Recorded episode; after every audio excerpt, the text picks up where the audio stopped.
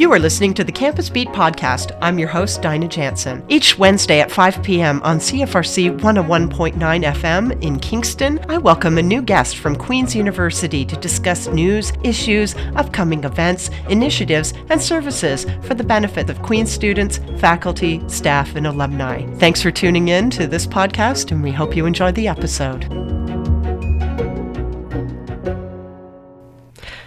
Today on Campus Beat, we are talking to Linda Jessup, Associate Dean, Graduate Studies and Research with the Faculty of Arts and Science. We're also speaking with Jan Hill, the inaugural Director of Indigenous Initiatives here at Queen's University. And they'll be talking today about the new predoctoral fellowships for Indigenous students here at Queen's University offered through the Faculty of Arts and Science.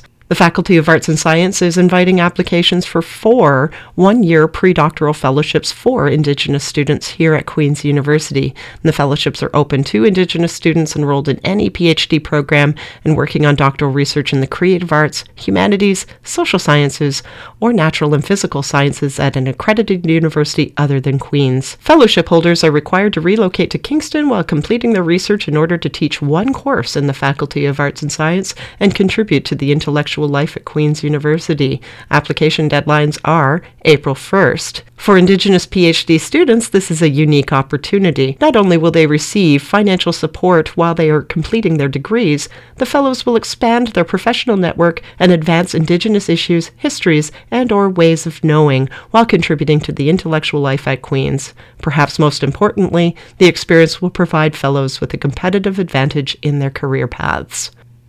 And now stay tuned for my conversation with Linda Jessup and Jan Hill, where we can learn more about this fabulous program. Welcome to you both. Hi. Hi. These two people came in today to tell us all about the uh, new pre-doctoral fellowship uh, being offered through the Faculty of Arts and Science. But before we get into that, why don't you tell us a little bit about yourselves and the roles you play at Queen's? Okay. So, ganut shuni yungyat swaganyahtu dano ganyungehaga dagayan denega de gidarum. Ganut shuni is my Mohawk name. I'm Turtle Clan from the Mohawk Nation and um, as you said, I'm the inaugural director of Indigenous Initiatives. So, my position came as a result of the work of the Truth and Reconciliation Task Force report. One of the recommendations was to establish an Office of Indigenous Initiatives. So, that office was established and is part of the Provost Office now to oversee the implementation of the recommendations from the Extending the Rafters report, primarily. So, a lot of just about anything that has to do with anything Indigenous on campus. Welcome to the program and thank you for your time today. Happy to be here. And you, Linda. Hi. Um, I'm the Associate Dean, Graduate Studies and Research in the Faculty of Arts and Science, actually one of two. Um, and as an Associate Dean for Graduate Studies, I work on behalf of the graduate programs in creative arts, in humanities, social sciences, natural sciences, and physical sciences, because as you know, Faculty of Arts and Science is big and sprawling. And um, in that capacity, I have an opportunity to, to work on enhancing graduate student experience and the ways in which graduate student experience can turn around and fold in and inform undergraduate student experience at Queen's. So it's quite exciting to, to work in that capacity in the Faculty of Arts and Science. And welcome to the show. Thank you so Thanks. much. Thank you both. Mm-hmm. Really appreciate your time. Okay, so one of the reasons why I really wanted to talk to you today is because there's this exciting new program that's coming the Predoctoral Fellowship for Indigenous Students. Tell us about what what is a predoctoral fellowship? I've heard of postdoctoral fellowships. What's a predoc? It's funny because people have trouble thinking about this because we're used to talking about doctoral fellowships, and those are fellowships that are awarded to students that are registered at Queen's. Predocs are like postdoctoral fellowships. These are for students that are coming in from outside, so to speak, um, to take up a fellowship at Queen's and to become part of the community for a year. So, predocs are students, in this case, Indigenous scholars, who are in the final years of completing their doctoral degree. So, they'll be coming into Queen's and they'll be wrapping up their research and hopefully completing their degree at their home university while in residence at Queen's. Okay. And what kinds of programs uh, would people be applying to to undertake this fellowship? They just apply directly to the Faculty of Arts and Science, so they can be in any any one of the disciplines or interdisciplines at in the Faculty of Arts and Science. So right across from the creative arts all the way to the physical sciences, they apply and they would then find uh, a place in uh, whatever the discipline or interdiscipline is that they work. Okay. Now, who is eligible to apply to this to this pre-doctoral fellowship program? Um, well, this year it we're we um, just to, as we get things going and try to work out all the kinks in it. Um, we it, it, will be for uh, Canadian uh, um, citizen Indigenous students. So we aren't going international quite yet till we work out all the um, the bumps in, on the road. Mm-hmm. Um, and students that are registered in in a university other than Queen's that are pursuing uh, doctoral research who are Indigenous. Okay. Now, if students undertake research uh, at their home universities while they're completing their doctor uh, their doctorates elsewhere, what specific connections will they have at Queen's University? How will they be here? They're going to be in residence at Queen's. Yes. So, um, well, and what not does that in mean? residence, but living in in or around Queens Mm-hmm. or around the uh, Kingston, I should say. And uh, when they're here, they, we want them to devote their time to the research. We're not trying to in any way take them away from the completion of their studies. So they will be here for uh, the year, and which uh, during which time they'll work on their own work, uh, interact with people in the community, uh, both the extended community and the Queen's community. And then in one term, they will um, teach a course which will bring them into the classroom, um, where we will be able to um, uh, facilitate uh, conversations that we want to have at Queen's. We'll be able to um, hand over some leadership and knowledge creation to the next generation of Indigenous scholars. So it's all quite exciting, actually. It really is. Yeah. Now, what motivated uh, the creation of this particular fellowship? Well, as I understand it, we've had um, a, a PhD candidate who was a student here at Queen's a few years ago who was successful in achie- in receiving a pre-doctoral fellowship at another institution other than Queen's, and she um, accepted that fellowship. And while she was there, it was much the same model as we have adopted here. She taught a course, but she also wrote her dissertation, and that was the whole purpose. Was that she had dedicated time and space to do the writing that she needed to do to complete her.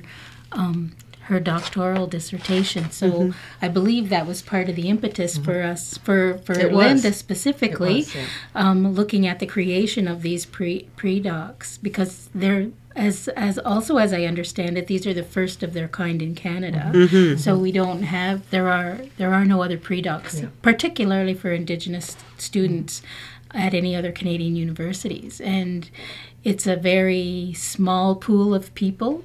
Um, one of the things we hope to address is is um, increasing the number of Indigenous scholars who will then become faculty at our universities because they in turn will then become role models to the younger generation of Indigenous learners coming out. Now, um, I also understand some of the motivation also arose from the uh, Queen's Truth and Reconciliation Commission Task Force final report. I wonder if you can tell us uh, what this report is and what motivated that particular report and uh, the kinds of recommendations that are actually emergent from it. Well, the uh, it's called Extending the Rafters. The report is called Extending the Rafters, which picks up on Haudenosaunee tradition about in our longhouses when we're extending our families or communities, we extended the rafters of our longhouse to make room for everybody. So the report Extending the Rafters is about expanding what we're doing at Queens to make room for and to strengthen and broaden our family. So the report uh, the whole process came about after the release of the Truth and Reconciliation Commission task for or report, where which had a huge number of calls to action for Canada, and so the university was deciding and discussing what would be the best way for Queens to respond to that that report and those calls to action. There was only one specific call to action addressed to universities, which identified Indigenous languages and the need to develop credentialed programs in Indigenous languages because many of them are at risk. But we decided to, um, the principal struck a task force here to look at the all of the calls to action to see how we could respond best. And a task force was put together of members of the community. Um, our task force team was made up of um, about half and half Indigenous scholars and staff and students, and then um, non Indigenous or settlers and allies scholars. And we undertook a huge consultation process where we had six um, thematic consultations within the Queen's community as well. We had task force members travel to some of our partner indigenous communities. So we had task force members go to the Manitoulin North Shore area mm-hmm. and also to the community of Tyendinaga as the closest First Nation community. And then there was also a consultation engagement within the city of Kingston with the indigenous community here because there's a huge indigenous community in Kingston. So, drawing on all of those consultations, we drew together 25 recommendations for Queens to address the calls to action from the uh, both the calls to action from the Truth and Reconciliation Commission, but also looking at the gaps mm-hmm. that people felt existed at the university and how we might address them in terms of um, creating a more knowledgeable and educated Canadian population around the experience and reality of Indigenous people, and also making the community of Queens a welcoming, safe community for Indigenous learners and a place that would become a destination for Indigenous learners. So, becoming a welcoming community and also engaging and educating the larger country. Mm-hmm. Because one of the things I always say is that Queens is a place where we educate leaders, policymakers, and decision makers. And I believe that we do ourselves, them, and this country a disservice mm. if they leave here not knowing anything about Indigenous history, contributions, you know, our whole reality and existence because it is hasn't largely been a part of any education system, let alone universities. But I think by the time students get to university and are going to go are going to go on in the world to make a difference, that they really it's important for them to have an understanding of the history of Indigenous people with the country. Okay. Can you identify a couple of the recommendations? I know you said 25. You don't need to go through all of them. Can you identify a couple of the uh, really uh, big recommendations and perhaps uh, uh link the predoctoral fellowship to those recommendations too? Well, one of the biggest ones, in my estimation, and one of the ones that we that was picked up at the university right from the beginning, was the one to look at curricular um, development so that mm-hmm. there's inclusion of indigenous knowledge, ways of knowing, methodologies, pedagogies mm-hmm. uh, within the curriculum across the university. When we were having this conversation, it was at the same time that other universities were having conversations around having mandatory Indigenous studies courses. So we had that conversation at our table as well. And um, the conversation had arisen at our Senate meeting, and there were pros and cons to a mandatory course. So the approach we decided to take here was to have an interdisciplinary approach, and to have each faculty and school have Indigenous knowledge within the curriculum that was specific to their area. Mm-hmm. So, if you're in engineering, you're going to get Indigenous knowledge that's specific and pertinent to your field. Likewise, School of Medicine, law, or across arts and science, every area of arts and science.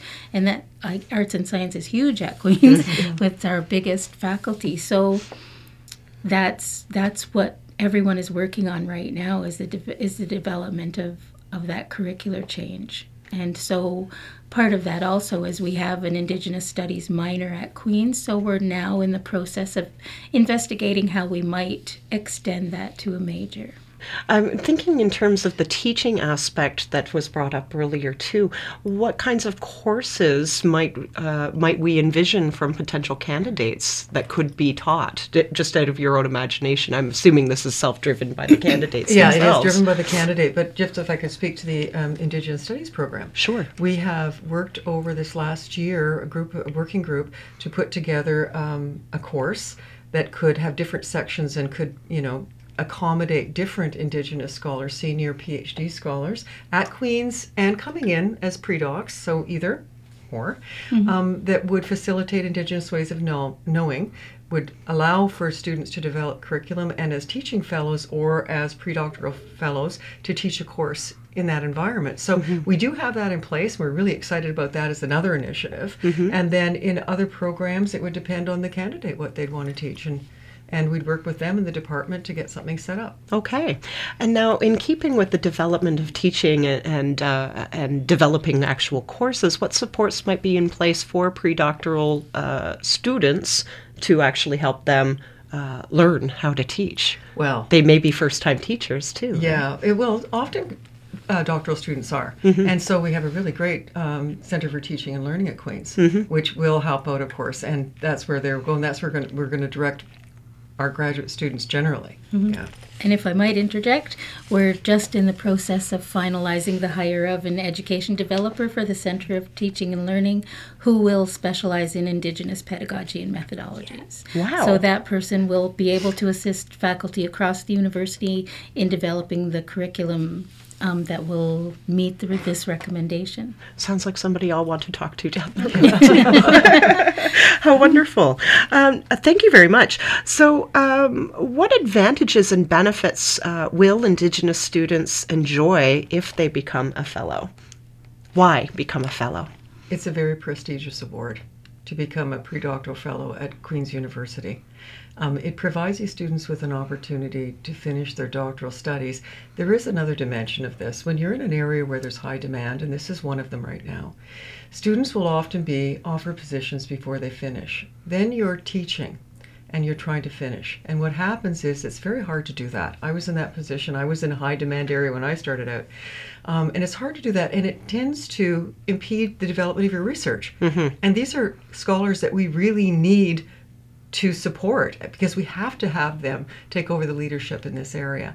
And so this is a great opportunity for them to do that with our support and to give them uh, a nice line in their CV. And as I say, it's win-win because we're getting a lot from them. Mm-hmm. Yeah.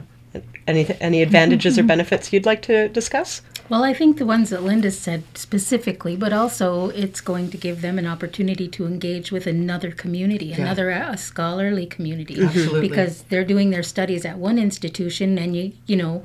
Every institution has their own environment and climate, so to be able to come then to Queens and to get engage with scholars here, and we have a quite a vibrant community of both Indigenous and allied scholars who are working in the field of Indigenous studies, particularly. So, in or, so I think an opportunity is there for them to come and engage with another community, and by doing so, to broaden their own network and to and to find out all uh, many different things that they may not have been aware of before. Yeah, absolutely. How do candidates actually apply to this program, and uh, when do they need to apply? Because the deadline's coming up, is it not? I believe the deadline is April first, and there's a whole process for applying. We tried to make it pretty straightforward because, as I say, this the range of disciplines and fields of study is huge. Um, so we've actually asked uh, the candidates to um, just provide us with a description of their uh, doctoral research and a couple letters of reference from their supervisor and committee member, and um, uh, I guess that's basically it. It's a very simple application process. We have everything on the website, um, transcripts. Um, so it's not very, it's not onerous by any means. Um, There were, yeah, and uh, April first it is. And what does the adjudication process look like for uh, the applicants themselves? Like, what process would it go to in terms of there are four fellowships? I understand. Yes. So we could expect several, maybe several hundred, or or maybe even more in Oh, terms of well, I- applications. as, as, as said, it's not a huge constituency, but we will have an adjudicate uh, a committee that we'll put together. We haven't done that yet, but I'm hoping that we'll be able to tap on you to Jan to join us. Um, and we want to turn these around fairly quickly because it's you know graduate students have a lot going on. They've got to get their summer research going, everything else. So we're hoping that once April 1st hits, we'll be able to do something within a couple of weeks and get back to those candidates, successful candidates. Okay, so uh, applications are due on the first, uh, Yeah. fairly uh, easy, comprehensive process to go through online, and you should hear back within a couple of weeks after doing so. PDFs by email will do the trick. So, when candidates uh, become actual fellows here at Queen's University, what kinds of initiatives and resources are available to support Indigenous students at Queen's and the Faculty of Arts and Science overall? Well, one of the biggest supports we have for Indigenous students is the Four Directions Aboriginal Student Center, and there's everything from soup to nuts available for students there. Seriously, they can. There's a feast twice a month at Four Directions. There's staff to help. There's student advisor. Um, there's cultural programming, social programming. Uh, there's laundry, there's all kinds of things at the center that's available. But one of the other things is the center coordinates a SAGE Nest, and SAGE is supporting Aboriginal graduate enhancement. Mm-hmm. So, a SAGE Nest is a group of, indi- of graduate students at the institution who come together to talk about issues they might have, to share um, struggles they might be having, but it's a it's a way to build community. So that's one of the things. One of the other things SAGE provides every year is an annual writing retreat. So that's mm-hmm. one week dedicated off site fully supported by an academic and a cultural s- support for that week so they can concentrate on writing. Um, and then there's the community of, in, of there's the existing community of indigenous scholars who are already here mm-hmm. and graduate students who are already here. So and my office Okay, um, I think that pretty much covers everything that I wanted to ask you about. Is there anything else that you wanted to add about the pre-doctoral fellowship or arts and science overall or um, Indigenous studies at Queen's University? I guess the only thing I would say is how very excited I am about this initiative because the number of Indigenous doctoral students, as I said earlier, is very low. I think it's just over 1%, like 1.3% as compared to the Canadian population, where it's over 5%, I think, might even be more, 23%, I think I read. So we, I feel like we need to do whatever we can to support development in this area because, especially now, with the release of the task force, well, here the task force, but nationally the the Truth and Reconciliation Commission and the calls to action, there's so many demands on people because more Canadians want to learn about our history and about how to be an engaged, civic minded human being, knowledgeable about Indigenous history and ways of knowing and being.